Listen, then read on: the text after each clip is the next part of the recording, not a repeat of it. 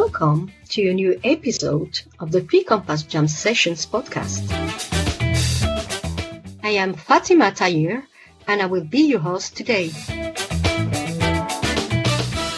Today's guest is Ivan Lesay, Chief Executive Officer of the Slovak Investment Holding, the financial promotional institution in Slovakia. Welcome, Ivan, and thanks for joining us. Thank you for inviting me. Ivan, we are here today to discuss your response to the coronavirus in Slovakia, the anti-corona guarantee.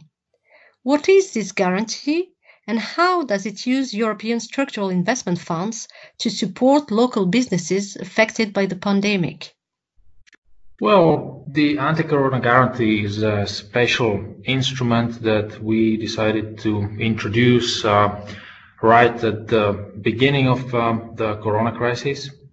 We, at the Slovak Investment Holding, we actually sat down uh, very early to discuss the possible the possible impact of uh, of the of the lockdown that was just being introduced and the impact on on, on businesses. We talked about um, how Slovak Investment Holding could uh, step in, and uh, so we decided to uh, introduce a financial instrument that would that would help uh, small and medium enterprises to to carry over the the period uh, of difficulties uh, that were caused uh, by the by the by the necessary health uh, and safety measures. And um, yeah, so this is this is in, in, in short. Okay, and can you can you specify a little bit about this guarantee? Can you give us a bit more details? Yes, absolutely. This is a, a guarantee up to uh, 80% of uh, individual loans with uh, 50% uh, uh, portfolio cap. It is aimed for basically all the all the SMEs that are eligible under the European structural and investment funds. We work with uh, commercial banks that further pass this help to to the SMEs. So that's that's in very short.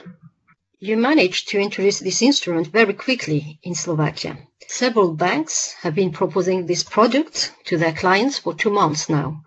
Can you let us know how successful it is? Very, very uh, quickly after the first signs of uh, probably difficult times to come, we tried to organize ourselves and uh, we had our first internal teleconference on, on, on this on, on March 16 uh, a week after, basically, we launched a market consultation with uh, with the market, with uh, with the banks, uh, and uh, by the end of uh, March, we had a de minimis scheme approved by the anti-monopoly office, which was also record speed, given the the institution's track record, I have to say. And on March 30, we published a call for expression of interest uh, for for the banks. Uh, by a week's time, that is by by April uh, fifth, we got nine banks expressing their their interest and uh, yeah, the first contract with uh, with the quickest of the banks was signed on on uh, April the 17th. So basically, from the very beginning to to the first signature with the bank, it took exactly exactly one month. Okay, so a very quick process indeed. And what were the challenges encountered in this process?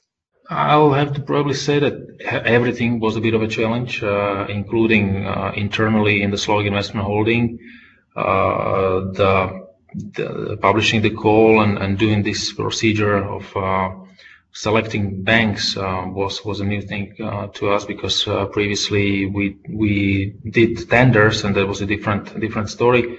But uh, yes, these are all uh, unprecedented times, and not only internally but also uh, in the financial intermediaries in the banks. there were problems because this kind of a financial instrument, financial product.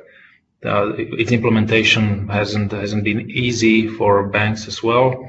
They uh, needed to set up uh, new new procedures to uh, provide loans to their customers as as effectively as possible, and uh, also following uh, uh, state aid, basically de minimis scheme. So there was not easy to them, and so this has affected the speed overall. It was challenging for us and for the banks, but still we managed somehow. Good. Um, can you please share with us some expected results in terms of loans uptake and give us an example of a final recipient? Uh, regarding the number of the banks, uh, we signed uh, contracts with eight of them. Two of them have started really, really quickly. They are one of the biggest SME finance providers, and they have already reached out to us regarding the increase of their original allocation, which is which is very good. Uh, we can share the number that is not precise. It's it's dozens of loans uh, that have been already uh, provided to SMEs. Uh, in in the contracts we uh, signed with banks, there's a quarterly uh, reporting requirement, so we'll know exactly and we'll know more in in let's say July or, or in August. So I think it's it's it's difficult to uh, assess uh, the overall success, but I mean we can see that uh, most of the companies that managed to get uh, loan are still working and they they they are alive. One example uh, to share uh, is is it was actually the first loan by the first bank so that's why it's not only episodic, but it's got some uh, some symbolism in it. So it was the company called uh, Utex Slovakia. They received a 600,000 euro loan. It is a company that uh, sells carpets and parquet, and uh, they had to close down because uh, because of the lockdown in in uh, April, and hopefully this loan will help them bridge this uh, difficult uh, time um, until they are able to open again. And uh, we believe, and we have uh, episodic evidence of other companies uh, uh, having the same troubles, but being offered help in the form of bridge loans and, and managing to survive, basically. I know you are planning other measures as well, which should target mid caps and large caps. Where are your discussions up to with the Ministry of Finance and other government authorities as regards another potential financial instrument? Yes, this new financial instrument is uh, they are currently uh, in the process of uh, finalization. We are waiting for the European Commission to to approve uh, the state aid scheme. The difference to the previous guarantee is that uh, this one will work under the new regime, the so-called uh, temporary framework, for state aid. And in the meantime, while waiting, we opened uh, market consultations again. The purpose of this procedure, as was the case in the first uh, uh, guarantee instrument, is to receive feedback from banks and to try to accommodate it to the uh, relevant contract.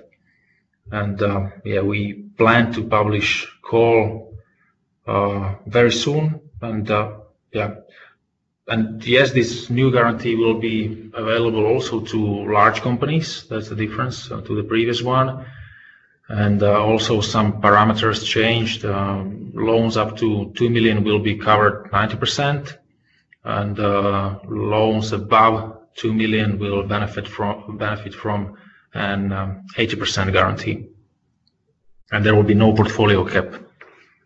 For the last question, you informed us in a previous interview that you had decided to impose a teleworking mode as early as the beginning of March. Now, everyone is speaking about exit strategies. Can you tell us a few words about how you see the future at work in the coming months?